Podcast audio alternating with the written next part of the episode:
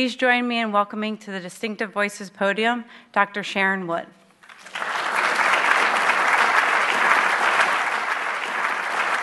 It's really a pleasure to be here tonight.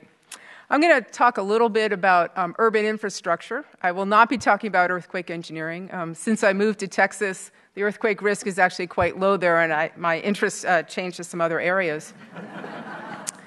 um, so I'm sure many of you have seen that the uh, National Academy of Engineering has grand challenges for the 21st century. And one of those is restoring and improving urban infrastructure. So that's the area that I've been working in recently. I think this uh, photograph is a wonderful example of the urban infrastructure because it's all the systems that we need to live in the way that we're accustomed to living today. So we have the, the bridge, the buildings, we see the electrical infrastructure, there's a communications tower there, so we see communications. We've got uh, the bay, so that's a port facility. We don't see the buried pipelines for water and wastewater, but you can envision them. So I, I think this really captures what we mean by urban infrastructure. Now, a lot of the background uh, related to urban infrastructure and really trying to evaluate it was done by the American Society of Civil Engineers.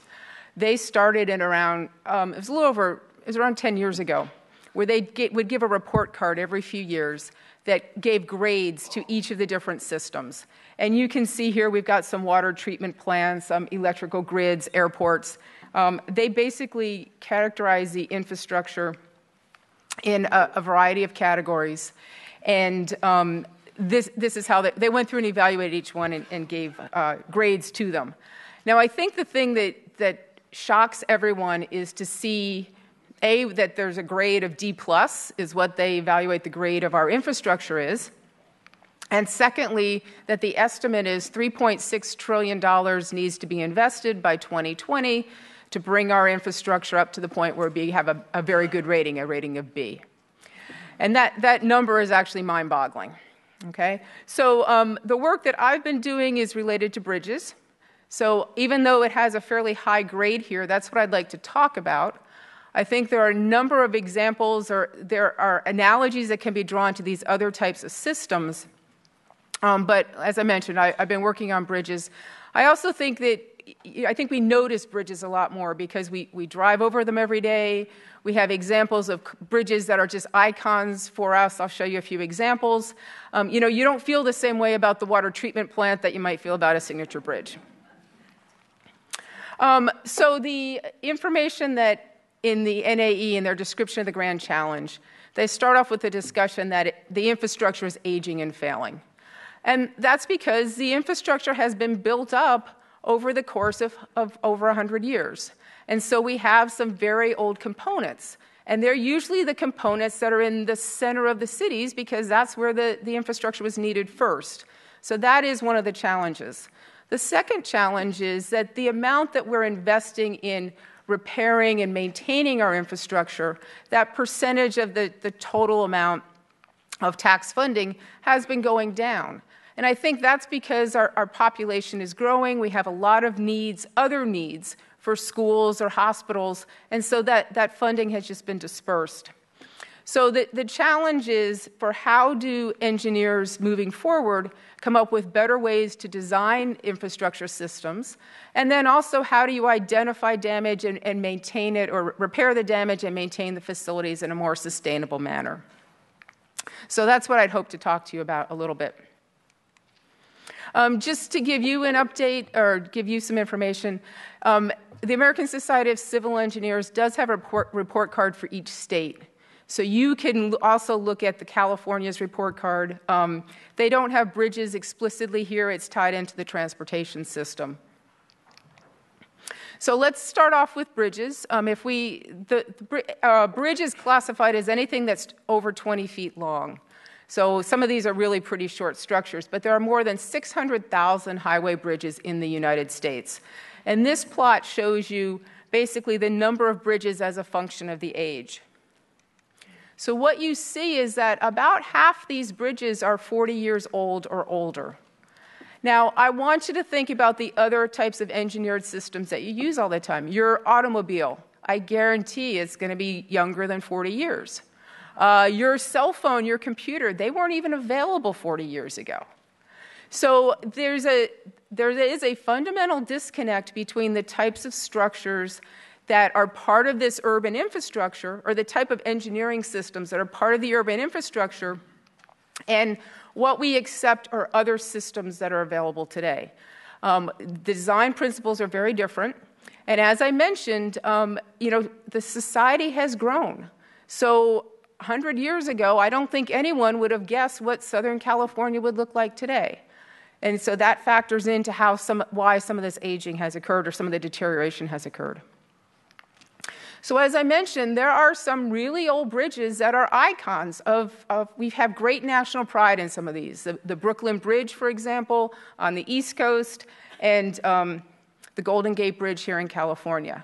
I think all Americans recognize these structures, and maybe I'm going a bit overboard to say there's a sense of pride, but if, if something were to happen, I think it would be recognized as a loss. So if you look at a map across the entire US, these are bridges that um, they're not unsafe, but they're having deterioration. Uh, and if there's enough deterioration that has occurred, they get classified as being structurally deficient. And so you see that there's a lot of these bridges concentrated in the East Coast. Um, and that's because that's where some of our older cities are. But there are also a decent number here in California. So, in, in order to ensure the safety of these structures, um, you've probably seen the, the, load limit signs. So they limit the size of the vehicles that can cross uh, these bridges. So I don't want you to feel as if there are a whole bunch of unsafe bridges out there. That certainly is not the case. Um, the, uh, the bridges are inspected fairly regularly. I'll, I'll, give you a slide about that in a few minutes. But it, you know, there, there is deterioration. I mean, if you look at this bridge in the photograph, you can see the uh, rust, right? So Rust is, we've lost some of the cross section of the steel sections. You also notice this is a very narrow bridge. You probably don't want to be driving across this when there's a tractor trailer coming right at you. That's, as I mentioned, that's because some of these design standards have changed. Trucks have gotten considerably larger and, and heavier in the past uh, 40 to 60 years. So I think the, that the last picture really um, illustrates why infrastructure is problematic. So, the first thing is we design these systems to last for somewhere between 50 and 100 years. But I, I think if you start thinking about what, what's Calif- Southern California going to look like 100 years from now, you realize how difficult that's going to be. I don't think anyone in this time frame would anticipate how much the population has grown, how, um, how heavy our trucks have become on the highways. The next is that every single structure is unique. So instead of saying, you know, if I think of another big structure like an airplane, well, we have a couple models and they're, they're produced in a, in a factory, but they're all by the same design. That's not what happens with these infrastructure systems. Everyone has unique conditions and they're all done one of a kind in place. So that's very different also. And I think another thing that's incredibly important is that we're using public funds for the construction. That means all of us are contributing to the, the construction of these facilities. We don't want the gold plated bridge, right? We want to we want to make sure that we're getting our money's worth. So we have to focus on the initial cost. Unfortunately, what that sometimes tends to do, especially since we don't know what's going to happen in the future, is that the the cost of maintenance can be high and, and our budgets are tight. So we don't always have the money we need for maintenance and as much repair as would be like, we would like. And then the last thing is, it's not always easy to identify what the damage is. There are key structural elements that may not be visible after the construction is completed. And also, a lot of times, the first indication that there's damage is very fine cracks. So these cracks may start off as something that's a little wider than your, a human hair. And yet, think about the, um, the Brooklyn Bridge or the, the um, Golden Gate Bridge. They're miles, or Golden Gate at least is miles long. So it's very hard to find something as small as a, a crack that's initiating in a structure that's that large. So that early detection of damage is quite difficult.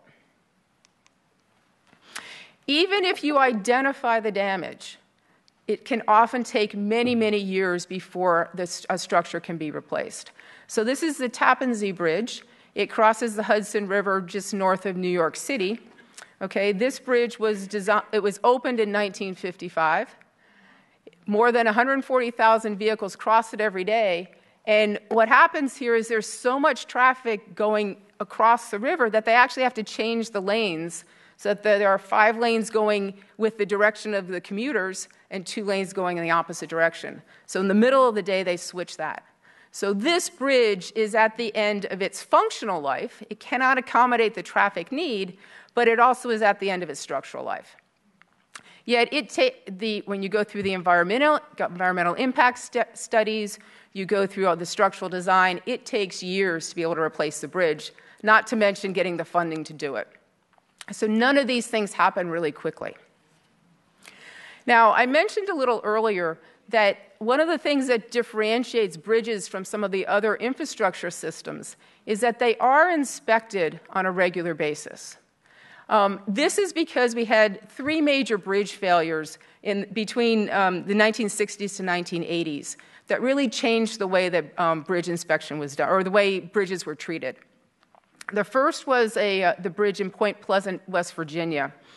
And um, what, this bridge collapsed, and what happened after that was they implemented a policy that all bridges had to be inspected at least every two years. So, no matter how large the highway bridge is, anywhere in the country, you know someone is out there at least looking at it.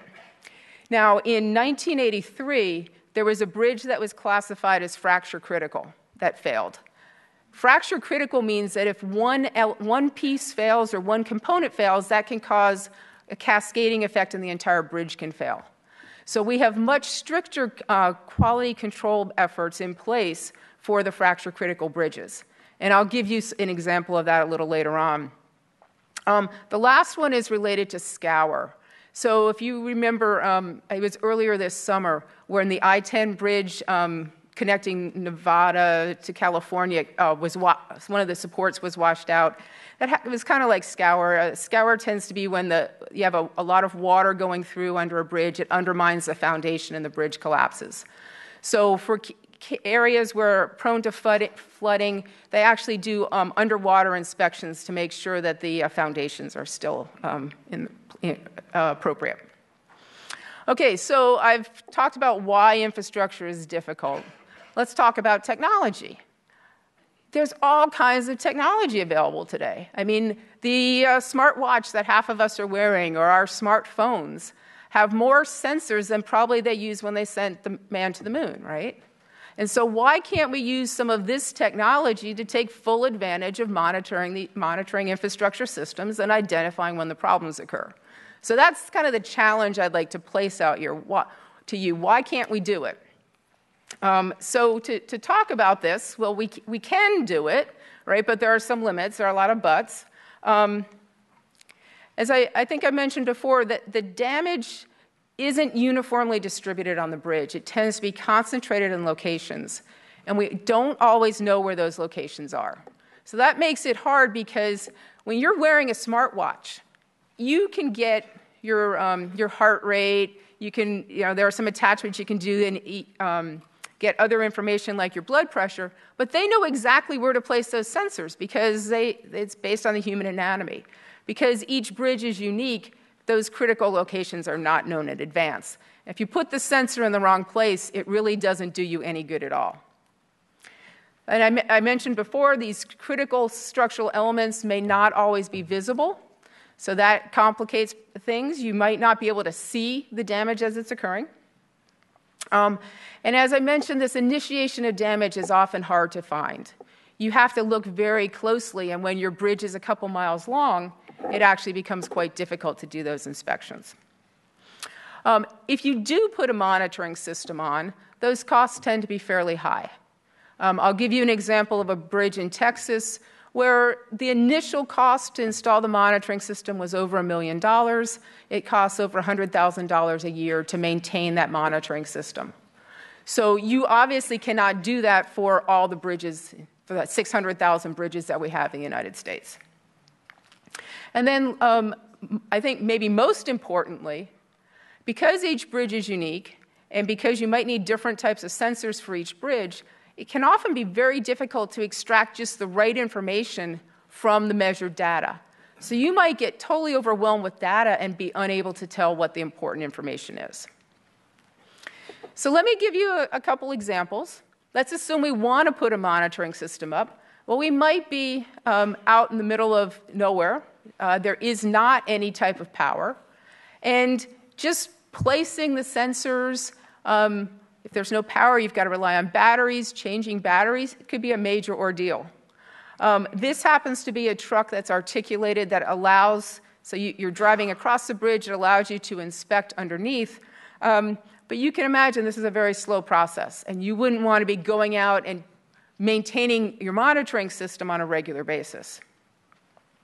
This is a bridge that I'll talk about a little later. It's in, in Texas, just south of San Antonio. Um, it's a fairly major highway bridge. Well, it used to be, it's been replaced now. But when you go out to do the inspection, you're blocking several lanes of traffic. And so you're, you've got five miles of traffic blocked up because you're doing that inspection. So I'm going to talk about two, I'm going to give you examples about two monitoring systems that I had the opportunity to work on since I've been at the University of Texas. In both cases, we had visual indications beforehand that the damage had occurred.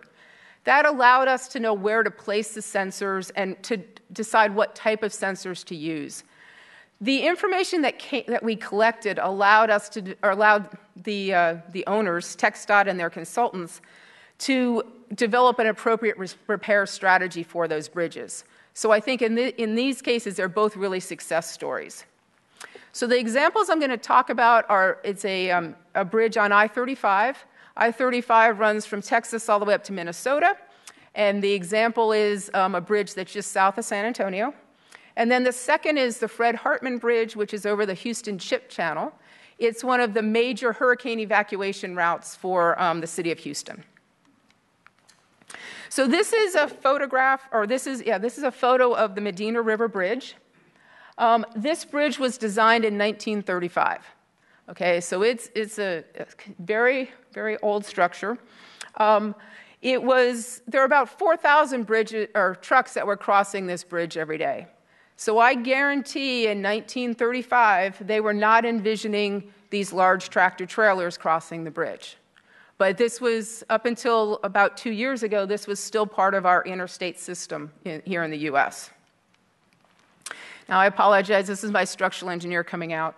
Um, the, the span here is just under 300 feet, and it had uh, two internal supports.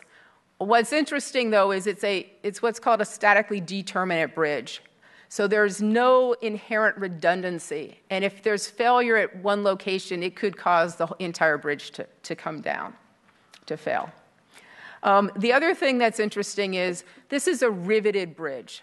So the, in 1935, they didn't have the ability to roll steel sections.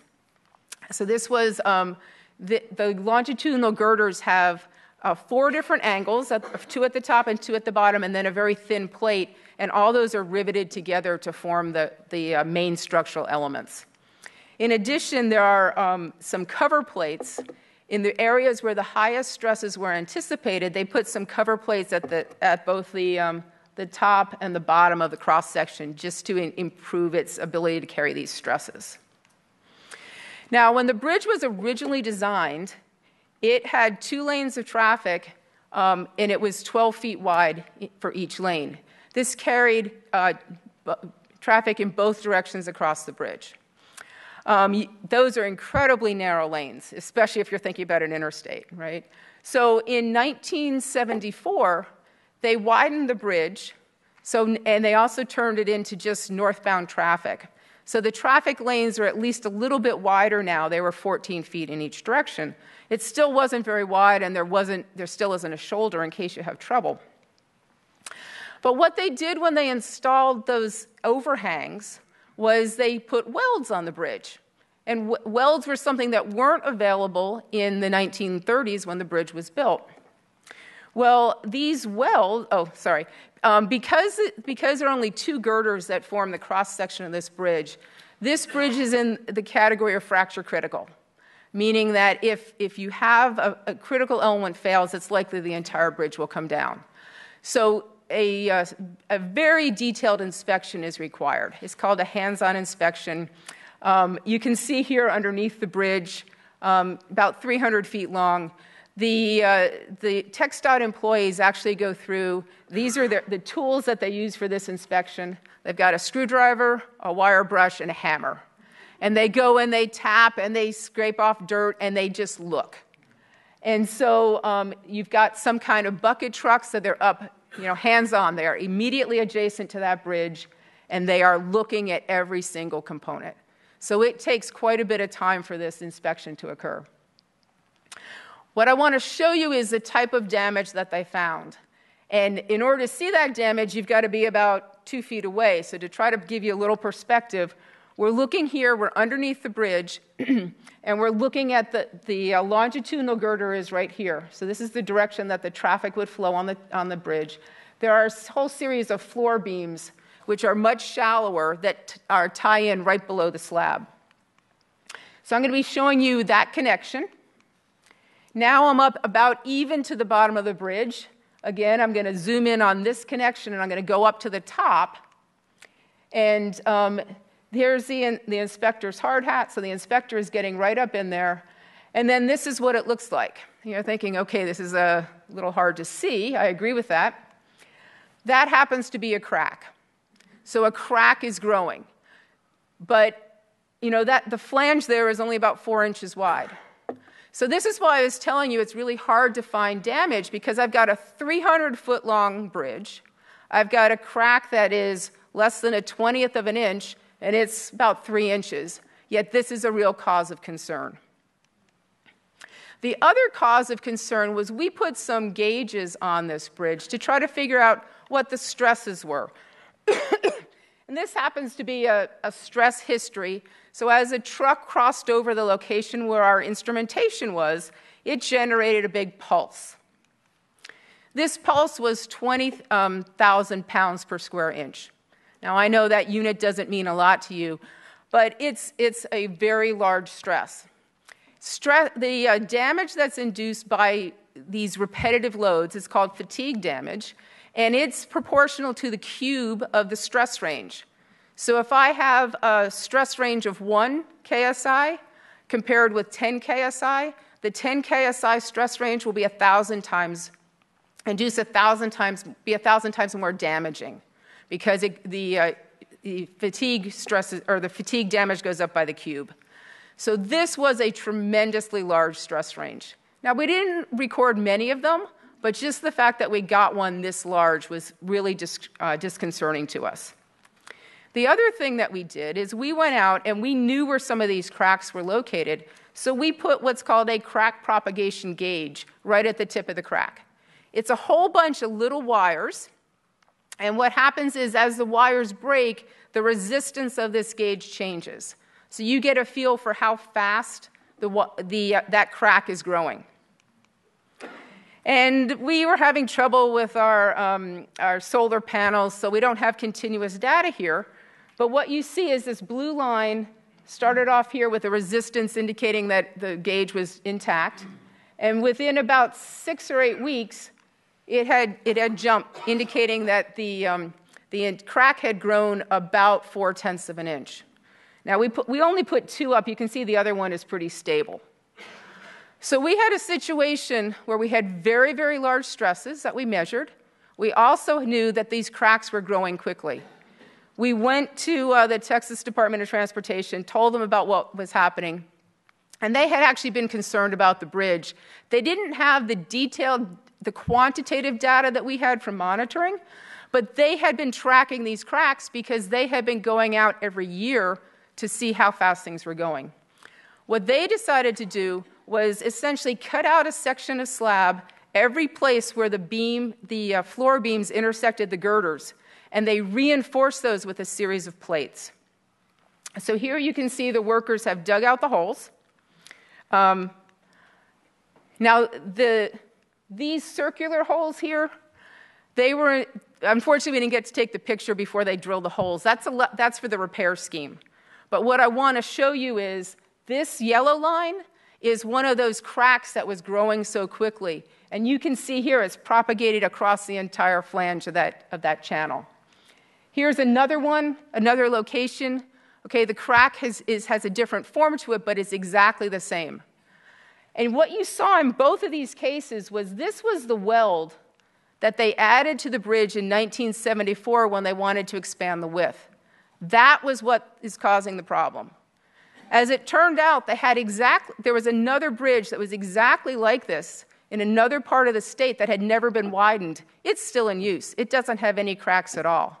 But because, they, because this was on an interstate, had so much traffic, and those lanes were just too narrow, they went in and, and they, they put those welds in, and that's what caused the problem.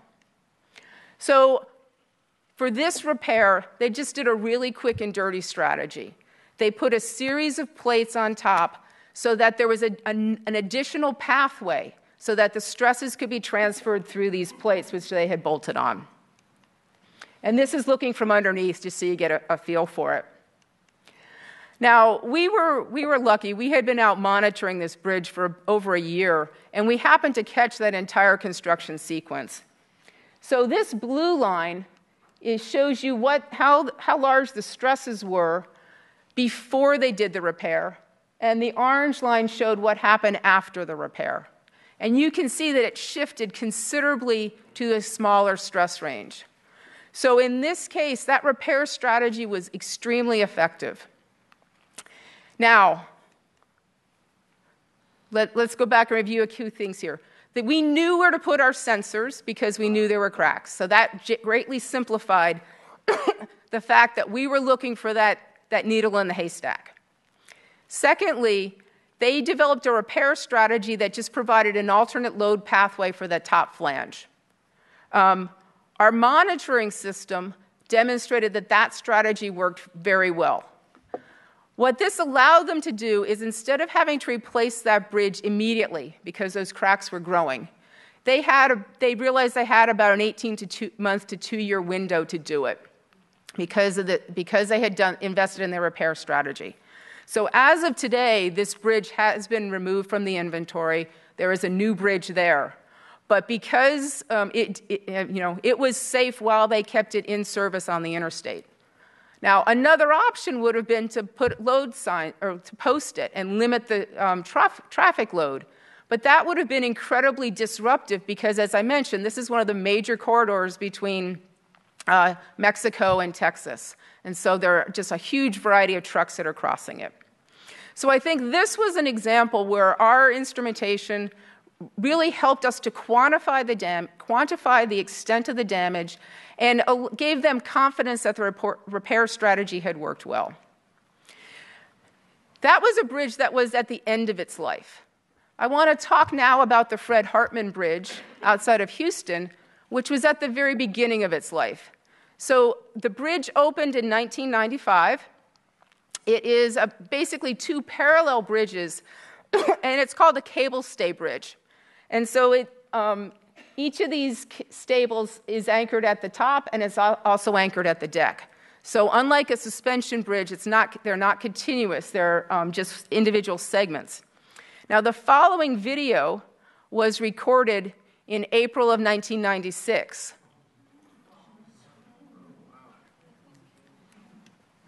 So, this is a brand new bridge, right? This is the, one of the major hurricane evacuation routes from one of the fourth largest city in the US. And it's not even a year old. This is not a good sign. Um, so the, um, I mentioned there are 192 stay cables on this. It was over 180 where there were, there were weld fractures of some sort. Now, luckily, this weld right here is really not part of the structural system. So that, those were easy to repair. Um, the stay cables themselves were the primary load carrying mechanisms. And the stay cables are, were steel strands, pre stressing strands. And so they're arranged in a, in a pattern. They're, these uh, cables were between 200 and 650 feet in length. And we've got either be somewhere between 19 and 60 strands in the entire uh, cable. Thank you. In the entire uh, stay cable.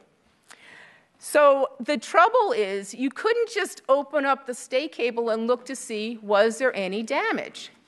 And that's because in order to provide corrosion protection, they had filled, they have a, a polyethylene duct around the, the, steel members, and then they fill it through, fill, they fill it with a cementitious grout. So the only way that you can see what's happening is basically to dig into it and destroy the uh, strand. So obviously, that's something you don't want to do if your bridge is brand new. So um, I was I was actually uh, lucky to be part of the team that went in to, to try to evaluate what was happening with the bridge. And because each of these cables are, were anchored at the two points, we could do some very simple tests to try to figure out what was happening in the bridges.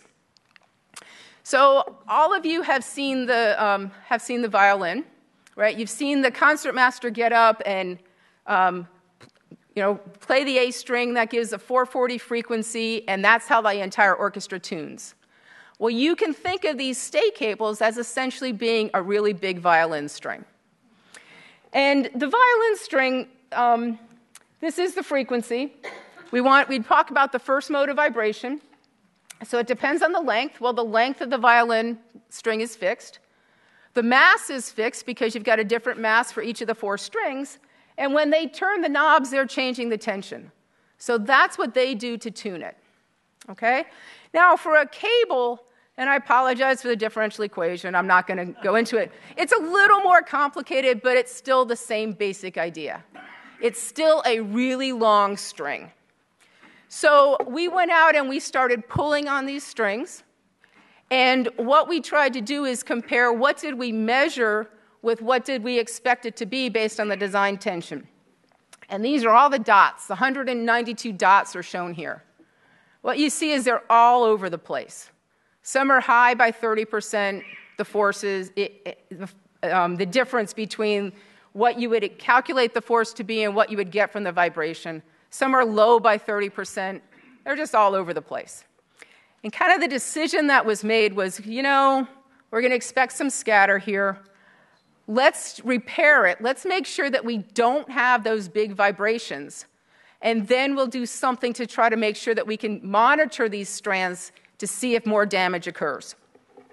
So, um, this, was, this was one of the first cable stay bridges that was built in the US. And around the same time, they were noticing the same type of cable vibration in many of these bridges around the world. And it turned out that the damping is actually quite low. Um, and so when the, when the wind starts blowing and you get a little bit of light rain, these bridges tend to vibrate, and that's what we saw in the video. So, what they decided to do was add a damper, an external damper, at the bottom of every single cable. This, as the cable then started to move, this, this helped to damp out those vibrations. The other thing they did is up higher up in the cables, they tied the cables together. And so because each cable is a different length, it has slightly it has different vibrational properties, by tying them together you get a stiffer system. so they have not seen any more of those large amplitude vibrations on the bridge. So the repair strategy worked. Now the problem though is they didn't know how much damage had occurred to the key elements, those pre stressing strands, before they did the repair strategy. And there really is no way to determine how much damage had occurred because we couldn't do the visual inspection. So a, a, company came forward with a proprietary system where they would basically put three different instruments on every single stay cable, and they would listen for the pop that's made when, a, when you get a wire break. Um, and you know, the Texas Department of Transportation thought, okay, that sounds good, but we want to verify that in the laboratory beforehand. And so that's, that's the main part of this project that I worked on. We had a much shorter version of the stay cable, but we built it the same way. Our cables were about 32 feet long. And um, we used the same cross sectional properties. And we had a big actuator that was in the middle that just moved the cable up and down, and we generated fatigue damage. And so this allowed us to understand how does dam- damage accumulate in these big systems and, um, and where is it located? What are the key issues? We also had this proprietary system on, on all of our stays or all of our test specimens so we could uh, have a better understanding. We could really go in and check afterwards did these systems work? Okay, so the first thing we noticed was that as you start getting damage, it tends to be pretty, a couple things are, you know, only a couple happen at first. And then it's like popcorn. I think the popcorn analogy in the microwave is a great example. You know, you put the bag in, nothing happens, you get pop, pop, and then everything starts popping. That's very similar to how the, the damage in these wires occurs.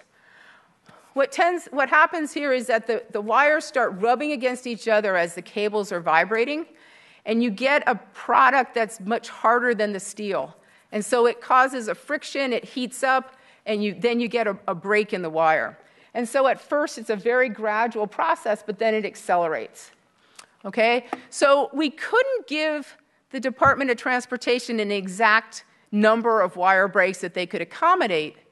But what we could tell them at least was if you monitor this all the time, if you start hearing a bunch of pops, you're in trouble. But if you don't hear any, then you're, you're probably in good shape. And so that's, that's what we did.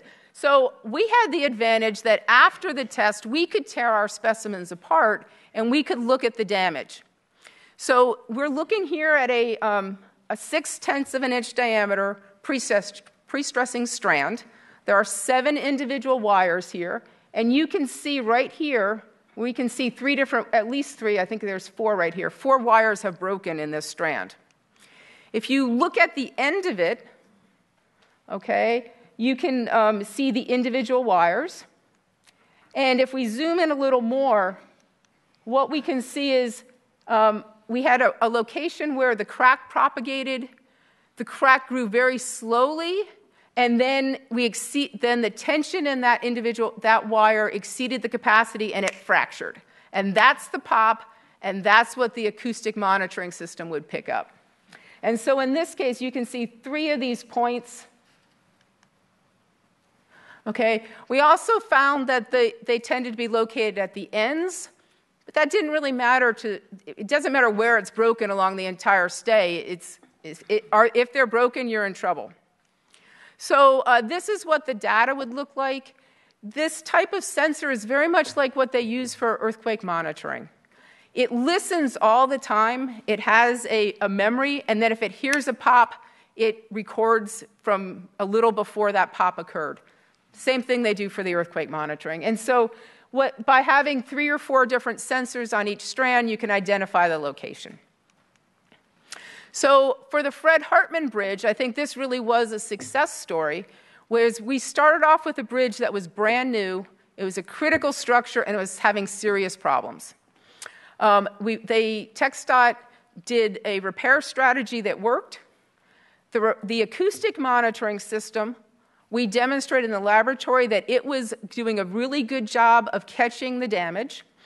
And um, although we can't tell them exactly how much damage occurred during those initial uh, incidents that I showed you in the video, because they're monitoring continuously, they know when wire breaks occur moving forward.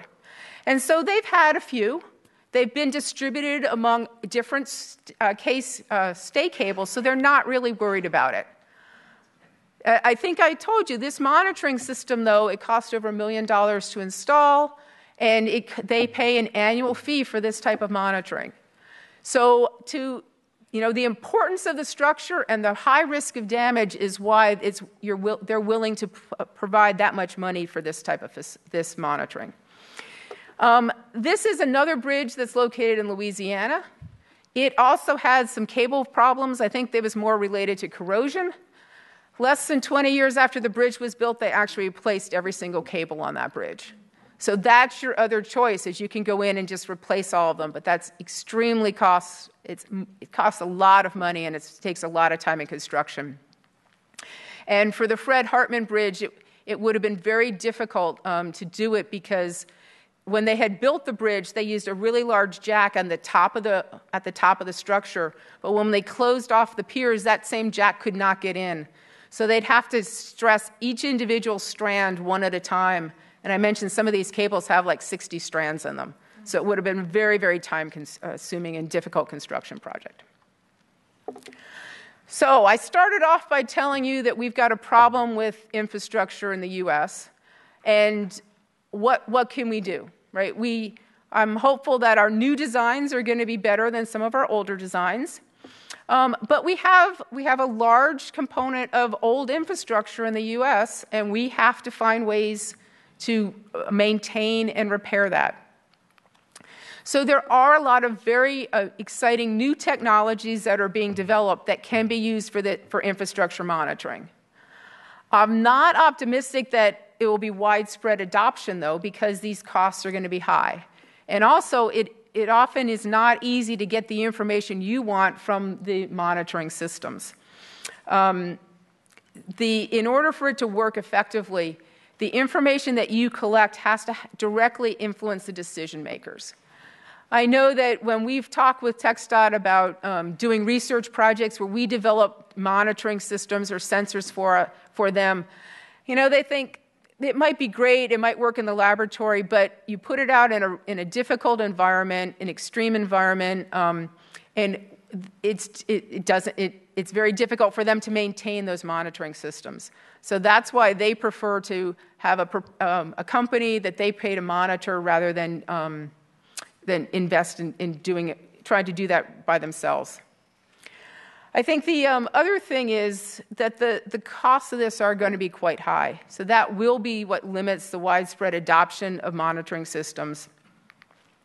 And the, the funding is a critical issue because as we start, as I started off t- saying, is that there is really a there are so many things that we need to we as taxpayers need to invest in in this country and infrastructure is not always the highest priority mainly because the time scales are so long Okay, you, you know when you have overcrowding in a school and you need to replace that school or that hospital. But the life of infrastructure, it's, it's 10 years, it's another 20 years. Well, our political process is such that that, that um, uh, elected official will probably not be in office in that time. So, very often, the infrastructure has the least priority. And um, I think, you know, there are a lot of cases where a a specific problem is identified, they'll call in a consulting engineer, go out and install monitoring, really help identify the problem, and that focuses into the repair strategy. So I think that's being used quite often now, and, and that's probably the much more common way you're going to see infrastructure monitoring. Now, I'd like to close. Oh, I'm sorry. Um, as I mentioned, this long term monitoring, it's very few cases in the US where it's really been used um, and they have to be a, a, a critical structure. I want to end with a bumper sticker that I saw a couple years ago in Austin. Um, we were talking about having a, um, a, light rail system in town because our traffic um, was so high. And I think it really highlights why infrastructure is important, but maybe not always a priority is because it's a societal, society gets to decide where to make the investments. And a lot of times, things like schools and social services are going to be rise to the top more frequently than infrastructure. So, ASCE will tell you write to your congressman, let them know you, you think infrastructure is important. I agree with that, but I still think that this attitude is going to prevail. Um, so, in closing, I do want to thank the many colleagues that I've worked with on these projects. Um, the Texas Department of Transportation and the National Institutes of Standard and Technology um, funded the projects that I discussed. I had the um, great pleasure of working with three uh, senior colleagues. Karl Frank and Todd Helwig were my colleagues at UT Austin. Randy Poston is a practicing engineer in Austin, and then a whole variety of graduate students. So I want to thank you very much for your time, and um, I would be happy to answer any questions you might have.